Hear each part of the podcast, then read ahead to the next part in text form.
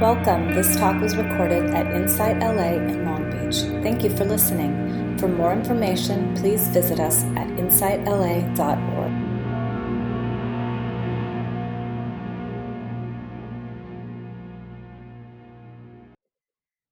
Um, so this is a poem that I fell in love with and that has just stayed with me over time, but several weeks. I think I posted it a few times on our Facebook page, and I put it there this morning. Um, and I apologize. I really don't like sharing the screen because I need to see your faces to feel connected. It's really awful, but I have this visual I need. So I'm going to read it to you. I'll maybe read it again, and you can see this posted on our Facebook page. We could put it in our newsletter. Um, this is a poem by John Rodell, and um, I'm, I will begin it by reading to you. I used to think that inner peace would make my heart look like a calm lake. As a matter of fact, I'll read that line again. I used to think that inner peace would make my heart look like a calm lake. I thought being in harmony meant no ripples, no waves, no lapping shores, just still water. It turns out that serenity isn't the absence of movement. In fact, it's quite the opposite. The more peace I feel, the more my heart turns and bubbles like a lake boiling as a ribbon of lava breaks through underneath the water. I don't think we were created out of nothingness to come here just to let our hearts become an unmoving body of cold water covered in standing algae. I think the great love placed a fire in us so that our lives will be a natural spring of swirling hot, healing water that never looks the same way twice. The war machine thinks it is the only thing that can move and lumber, and that's not simply true. Peace is the most disturbing force in the universe. Peace is the tide that washes away the ancient seaweed of division that builds upon our shores. Peace is anything but still. It's a tsunami that can terraform rock fortresses into open air chapels. My love, I'm starting to realize that the less my heart moves, the heavier it gets.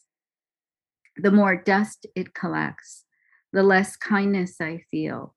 But when I let my heart constantly stir like a cotton candy machine, the lighter and sweeter it becomes. Empathy is an act of chaos. Chaos. It makes the narcissistic scripts we have been given and rewrites them into a handwritten gospel of understanding. Peacefulness is anything but still. It's pure motion. Peace is the ripple that starts in the center of my heart and rushes out through the faucets of my eyes, hands, and tongue, out into the world. We aren't here to be stagnant. We are here to make a splash. So I'm going to read um, a little bit of this poem again. Um, So let's see. Peace is the ripple that starts in the center of my heart and rushes out through the faucets of my eyes, hands, and tongue, out into the world. We aren't here to be stagnant. We are here to make a splash. Just beautifully written. We can go home now, but we are home. All right. So this poem just has stayed in my brain uh, for weeks on end. And um, I've been free associating to it for weeks on end. And I wanted to share some of my thoughts. Um, and in fact, I should confuse you um, by doing so. And uh, if you are confused after this talk, uh, you won't be alone. It's confusing. So um, he says, I used to think that achieving inner peace would make my heart look like a calm lake. I find this comment to be true of how most of us come to meditation, a mindfulness practice, or Buddhism. We um, want something from the practice, and we come because we want to let go of something. We, there's something we don't want, and there's something we want. Most of us want more peace, what we think is peace. We want less suffering. Um, we want to experience stillness in the body and calm. Um, maybe we want to behave better or act better. Um, we want better mental or physical health. We want to feel better, but we have a list. You know, we have an agenda. And um, we want no ripples. We want no waves. We want no lapping shores. We want that still water. There's a craving. And when we start to practice, if you're practicing as a Buddhist practitioner, a mindfulness practitioner, just meditation, there's, you begin to see this paradox right away, that the practice turns towards uh, the the uh, big waves, turns towards the uncomfortableness and the difficulties. We what we actually tell you in a mindfulness practice is that um, to notice the unpleasant and not push it away. To, to know with mindfulness when you're hitting an unpleasant terrain as well as a pleasant terrain, and to know what the body sensations are, what your thoughts are, to really look, to hear the thought as thought, to to know the emotion as the emotion. We're telling you, go right there. Um, we're not telling you it's still, it's still water necessarily. A couple of weeks ago, I took a, a mindfulness class with Tara Brock, and the topic was um, deepening the practice of RAIN. And for those of you who have been practicing for a while, you know, RAIN is an acronym for a mindfulness practice in daily life, where you recognize what's, you pause, and the R is, I recognize what's happening. And the A is, I allow it to be there. I like to say, I allow and embrace. The I is to investigate. And the N is to nurture, to bring kindness and compassion there. And we broke into small groups, and we went through a number of meditations on this. And we talked in small groups, and um, there were people from all over the world, which is really the nice part of Zoom, is you get to sit in your little living room with people from everywhere, all walks of life. And um, the comments that people made was, you know, it's really funny. I practice this in everyday life. And um, this is a practice I bring with me, especially when I'm not happy, I'm upset, something's gone wrong. And I thought when I started this practice that I would feel better. I just want to feel better. And I don't feel better after I practice RAIN. Right? And this was a common statement. I don't feel better. And what we realized in dialoguing is that we're not practicing RAIN to feel better. We're practicing RAIN to be more awake to what's really here, uh, and to uh, deepen the capacity for truth and wisdom, and to be with what's pleasant and what's unpleasant with equanimity. And so um, I think equanimity is as close to what is inner peace as a definition. Um, that's as close as I can get to that on some level.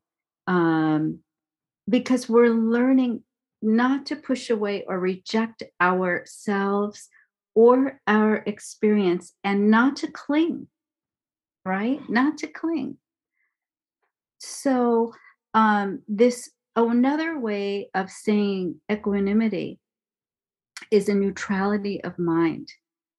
Uh, characteristic is an evenness. It's an unshakable balance. And this is really such an important quality to cultivate today, um, with a virus where every day is a new story, um, where we have uh, climate change issues and social injustice issues that aren't going away, that really we need this endurance. And it's it for many of us, it's not time to be in a cave, you know, in a certain way. We need to embrace Um, some of the difficulties before us. So this unshakable balance of mind, this evenness um, in facing what what we like and what we don't like, what is unpleasant and what is pleasant to be with and sustain. Um, and uh, Joseph Goldstein likes to say, and now I'm going to come back to this poem, you know, he likes to say that equanimity, that practice, which is um, a practice that requires time and, and hanging in there, it comes over time, allows for, it holds, when we have equanimity, it holds the other Brahma Viharas, the other um, factors of joy, love, kindness, um, peace, goodwill. Those can be big, like he talks about in the poem, like cotton candy, you know, or really feeling these um, boundless love, boundless states comes actually from this balance of mind, where um, we're not um, preferring necessarily. We don't have a preference. And when you experience equanimity, um, you know it. You know it. There's a peace and an ease that falls in. I remember um, a while back, I was in a planning meeting with a group of people. And I made a couple of suggestions and statements that I thought would go really well with this group. And it had the opposite effect. Like, people did not have my vision, and uh, they didn't see it the way I saw it. And um, there were uh, people upset with what I was proposing. I had no idea that was going to happen. Absolutely no idea that um, I would be responded to in this way. And uh, it that was unpleasant, and it felt rejecting. You know, I felt rejected. And even this little inner child part of me was really rejected. Uh, it was, that was an ouch, right? And um, I, I had to go along with a plan that I did not agree with, um, that I was just voted out. Like a reality show, I was voted off the island, or as we say. But what I loved about that experience was an opportunity to experience uh, equanimity, to feel the peace of the non-preference, that there was a part of me that had been practicing for a while. And even though the meeting didn't go my way, and I got some um, kind of hostility, you know, or anger, or just negativity, um, and uh, I didn't win, and people didn't pick what I wanted, all those things. And there was a feeling of ease and peace that even though those conditions didn't happen, the ease and peace and calm were really present. It was like, aha, that's equanimity.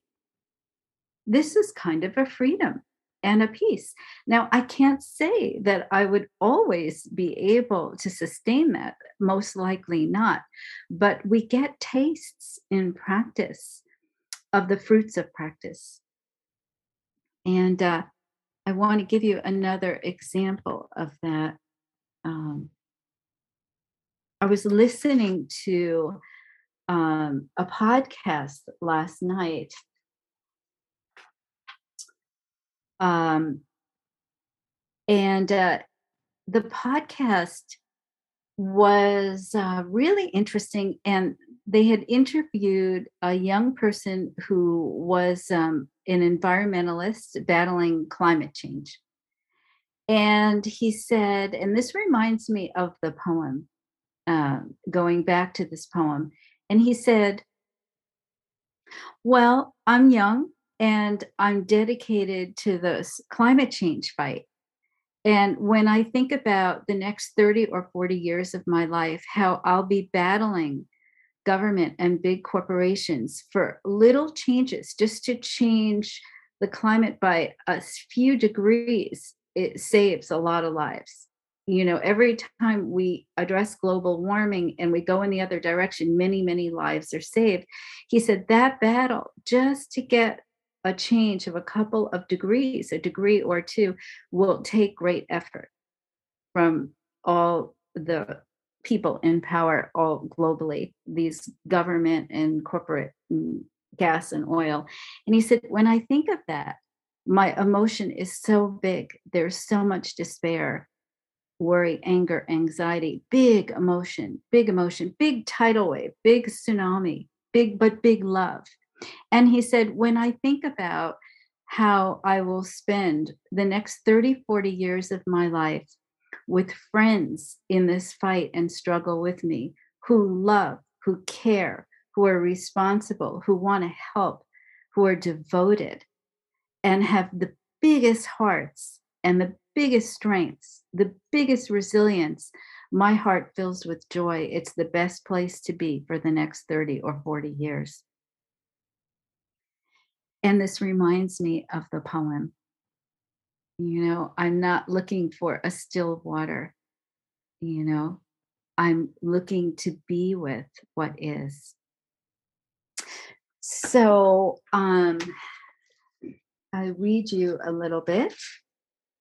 Um, let me see.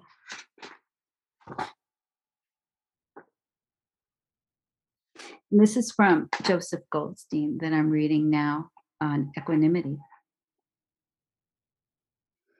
The manifestation of equanimity takes us deep into the experience of meditative awareness. The wisdom aspect of equanimity is beautifully expressed in the famous opening lines of On the Faith of Mind by the third Zen ancestor. And you've heard this quote before. Uh, the great way is not difficult for those who have no preferences. When attachment and aversion are both absent, the way is clear and undisguised.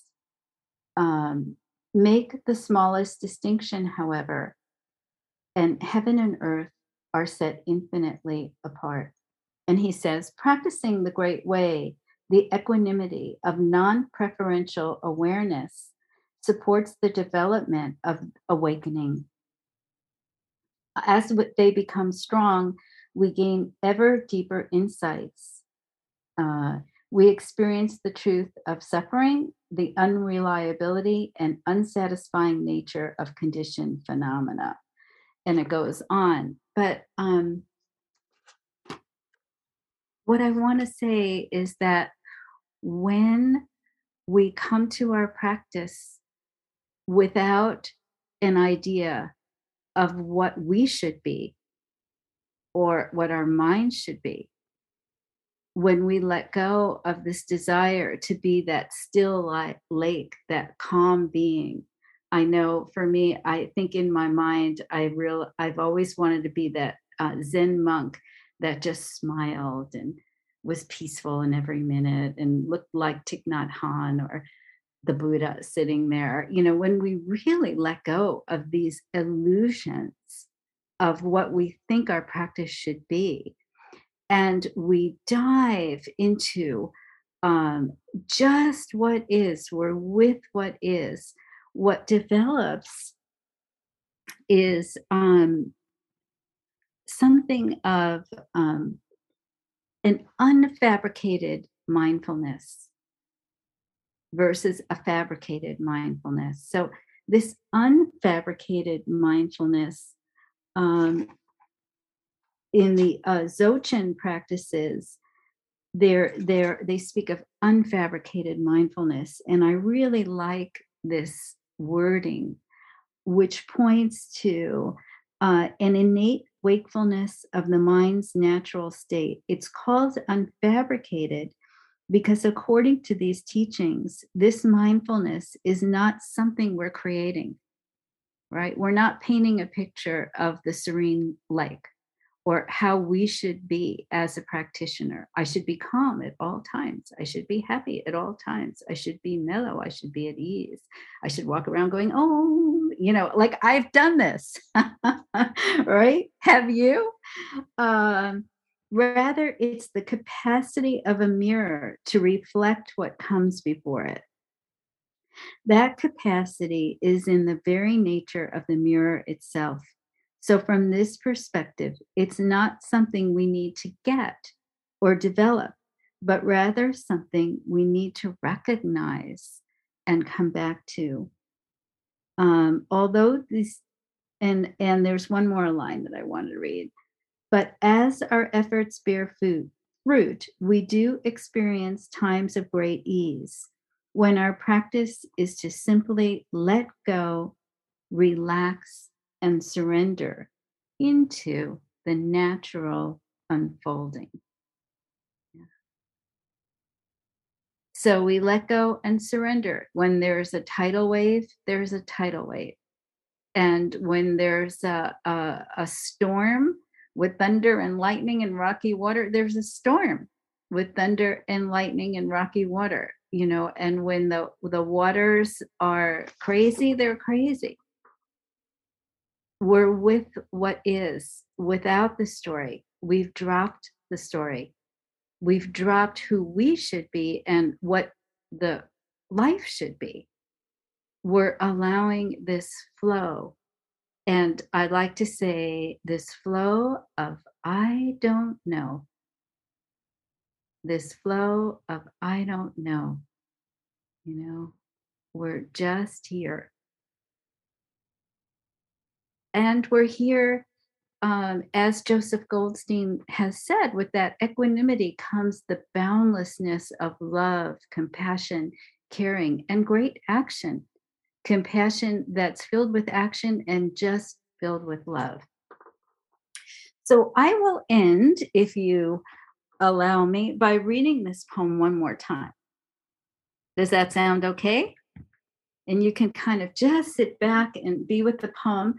And whatever this poem brings up for you, it may bring up something completely different um, for you. So uh, just sit back and let yourself take it in, and wherever you go with the poem, you go. I used to think that inner peace would make my heart look like a calm lake. I thought being in harmony meant no ripples, no waves, no lapping shores, just still water.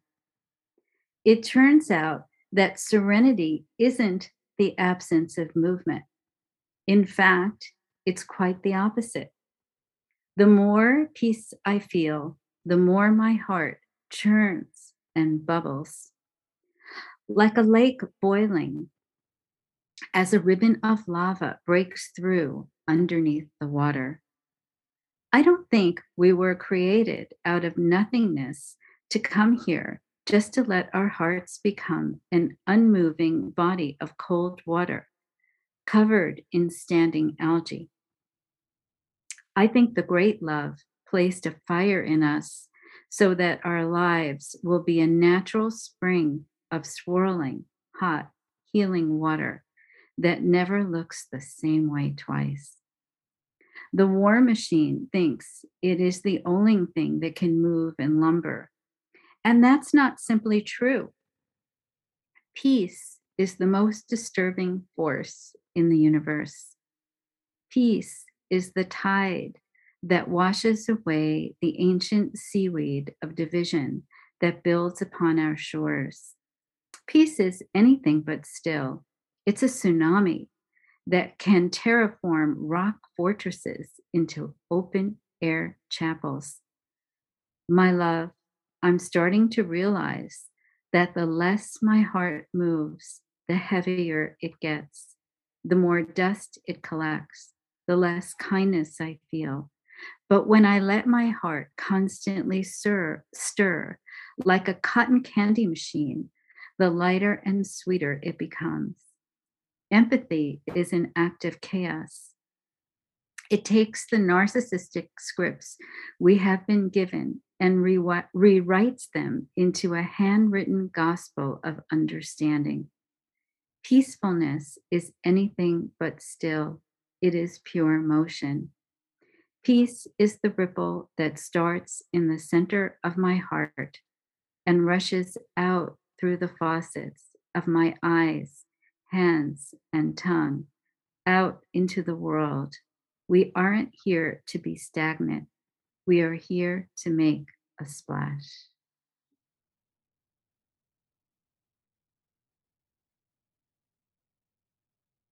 So I would love to hear from you, anything that's on your mind, any questions, any reactions to the poem, uh, anything you would like to share with our uh, beautiful Sangha this morning. And don't be shy.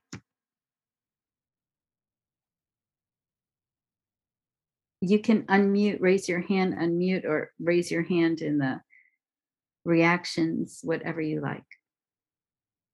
Thank you for your talk. Uh, it's, it's excellent. Um, I had a thought that uh, serenity is not the absence of movement. It's the absence of attachment and aversion, uh, leading to a mind that watches thoughts, feelings, and perceptions coming and going. It's awareness uh, versus that attachment that that leads to the to the upset, and uh, you know, then you can be with what is in the present moment.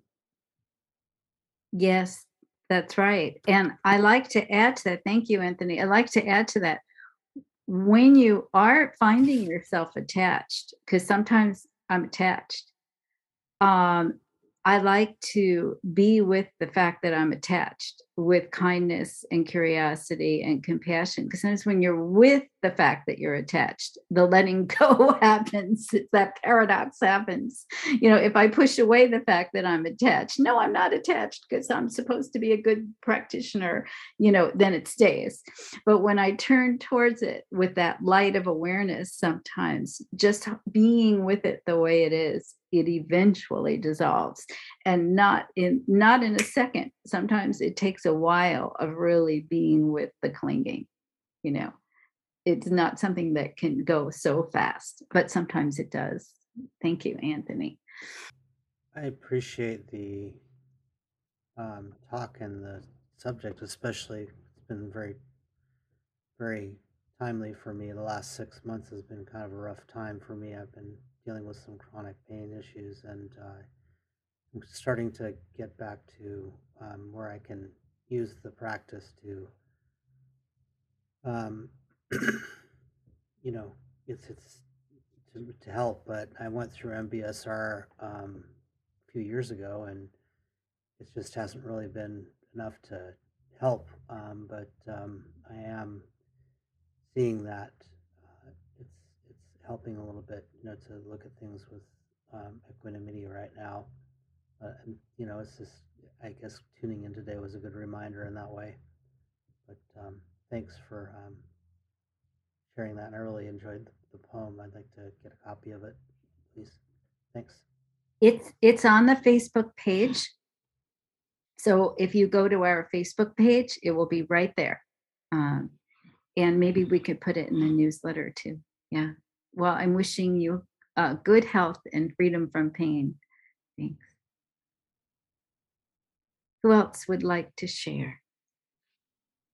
I think I just want to say that I, I will reread this, I think, again, because even as you read it the second time, it was helpful, but it's so counterintuitive, you know, so I have to kind of process it. Um, it doesn't quite make sense to me yet, but I mean, I get, I get the basic premise, but I think I have to process it, reread it, and sit with it some more.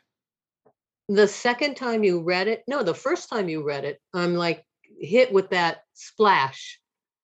But the second time I, you read it, I thought, a good splash. What is a good splash? And that, I think, you know, you mentioned that we all have goals we want to achieve. Open heart, loving, a good splash. And that, that sounds just grand to me. Thank you. I just wanted to, to thank you for your talk and, and say, I was thinking of the, the, uh, the uh, Lewis, the uh, congressperson, uh, good good trouble. That came to mind when you read it. Good trouble. Yeah. Good trouble. Beautiful. Yeah. Yeah. Lovely. Thank you. Uh, yeah. Wendy, wonder, wonderful poem. Thanks for sharing it. I love that. Good trouble. May we be in good trouble. So I, I, I thank you again for the talk. Um, It's coincidental because I was um, just reading Tara Brock's uh, Radical Compassion. And when you were reading the poem, it was sort of sticking out in my head, the the phrase real, real but true, or real but not true, um, which has been really kind of sticking with me lately, where like everything that you are experiencing, like you have to kind of allow it, it's real, because it's real to you. But it's not necessarily true. And then that kind of what you were saying earlier about being in the not, I, I, I forget the phrase you used, but just the not knowing, I think, you know, the, um, that really kind of resonated, resonated with me this morning, um, you know, kind of allowing these things to be real because it's real to me, but not necessarily truth or the ultimate truth. Yes. Yeah. Yes. That's a good phrase to remember. Yeah.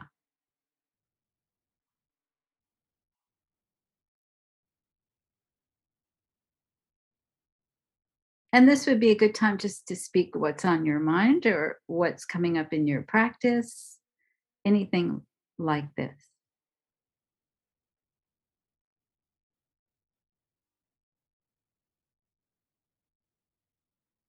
Heather.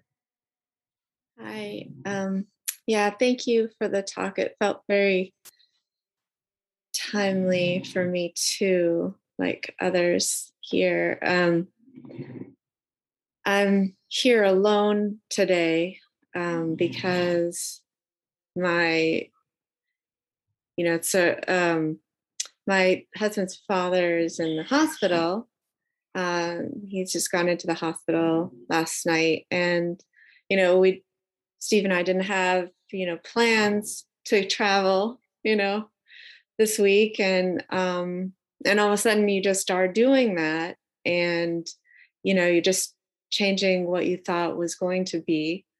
Um, and, and yet, like, I guess I feel kind of calm about it. So I, uh, I don't know, you know, I don't, I, I don't know. I guess I feel, that makes me feel good. I hope that maybe I can thank my practice for that a little bit, or, or maybe just um, the talk for the recognition that there's, you know, so it's not going to be the way I wanted it to be or thought it was going to be. And it's just, we're just going to roll with it how it is. And anyway, so thank you.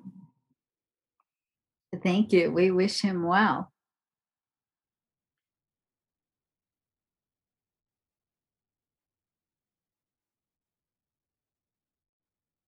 Anyone else like to share with the group?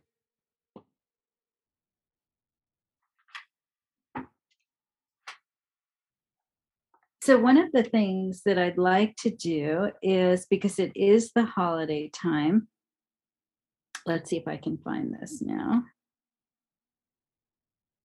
I may not be able to, but let's see.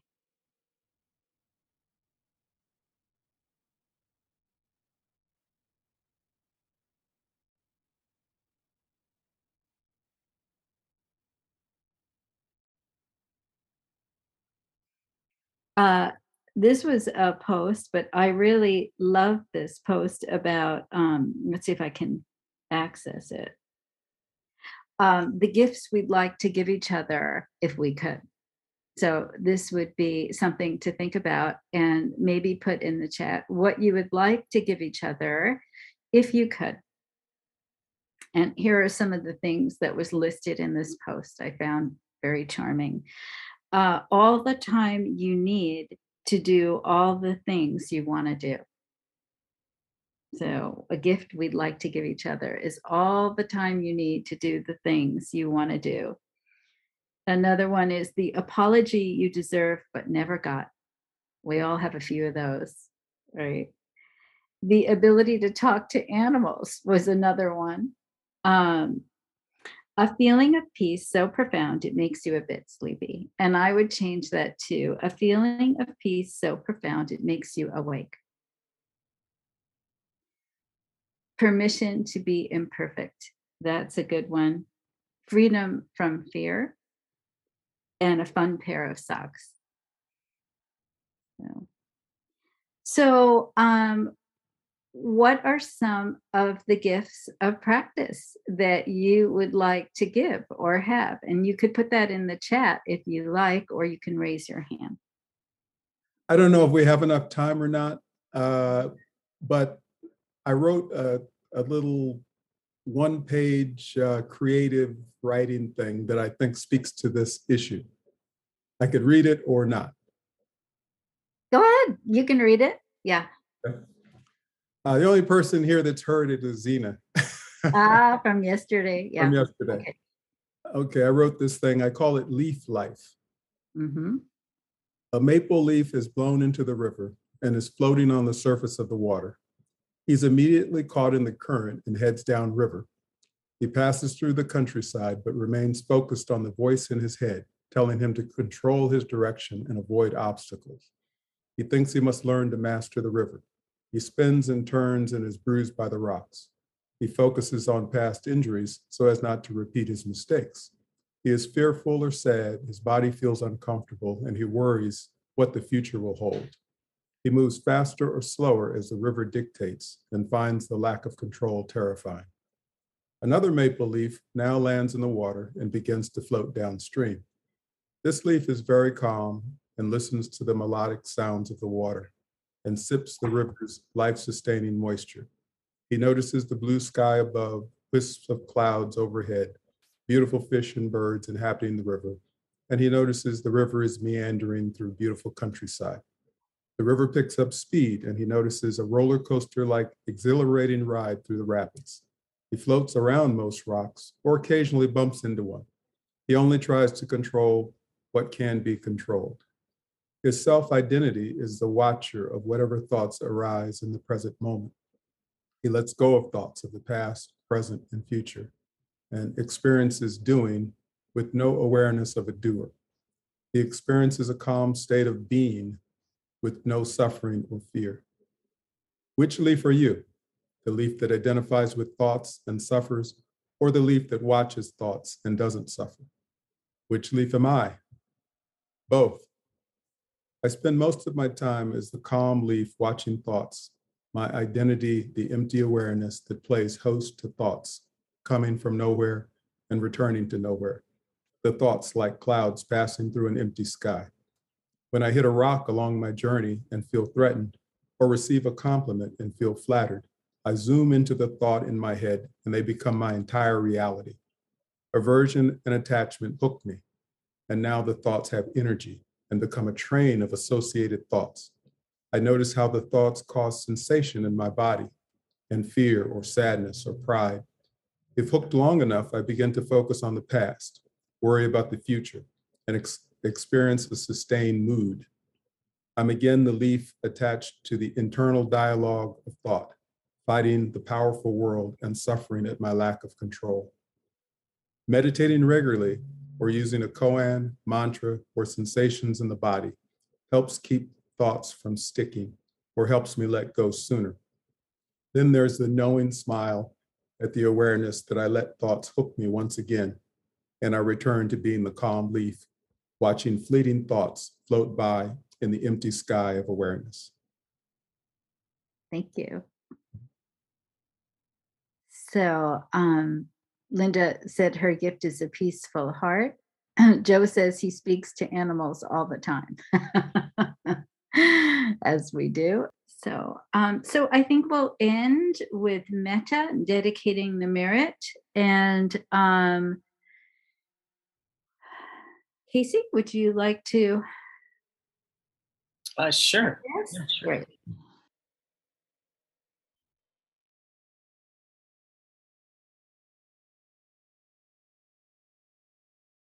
Yeah, so just maybe reflecting on any of the the goodness that you connected with today. Many of those beautiful poems that were shared, Anthony's poems, her poem and Wendy's poem, or maybe some stillness or peacefulness in the meditation time.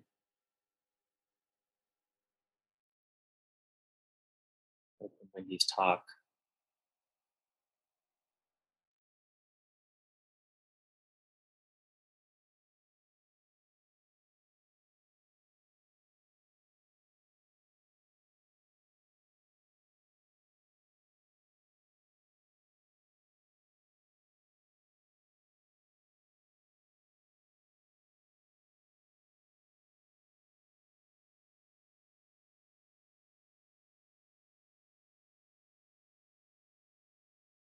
Yeah, connecting with how nice it is just to be able to connect with others, sitting in stillness, having the time and motivation to be together.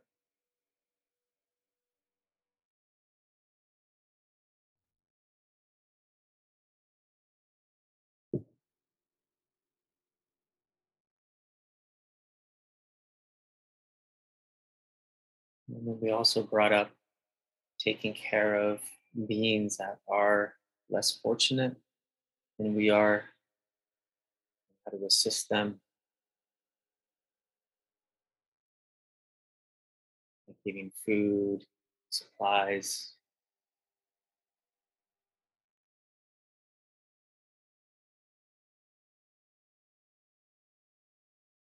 And so connecting our, in our heart of hearts with them.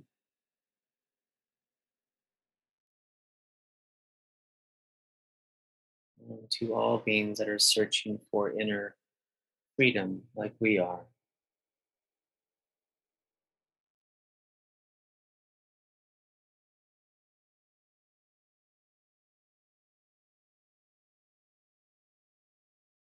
Just wishing with the greatest sincerity that all beings everywhere, without exception, may they all be able to receive the benefits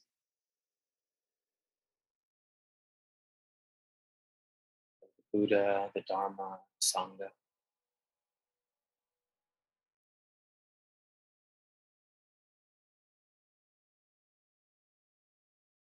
May they all awaken to their own Buddha nature.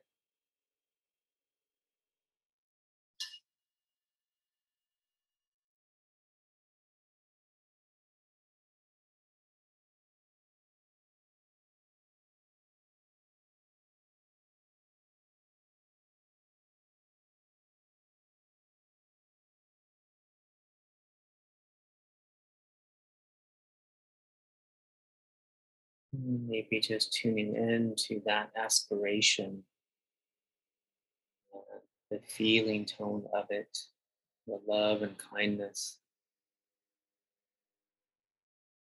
Let's see how that transcends space and time.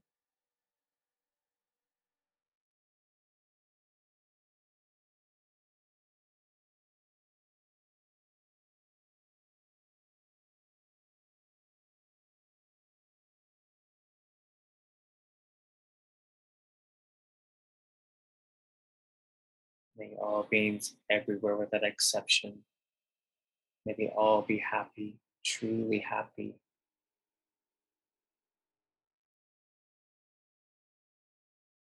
And free from suffering.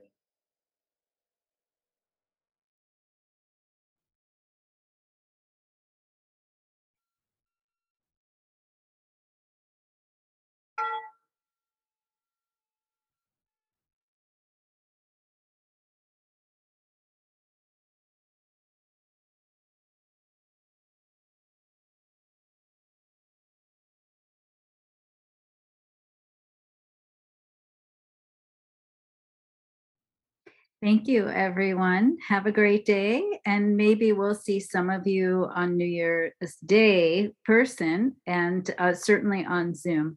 Everyone. Good to see you all and be with you all.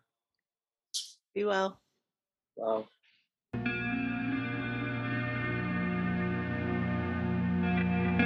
You have just listened to a recording from Insight L A in Long Beach.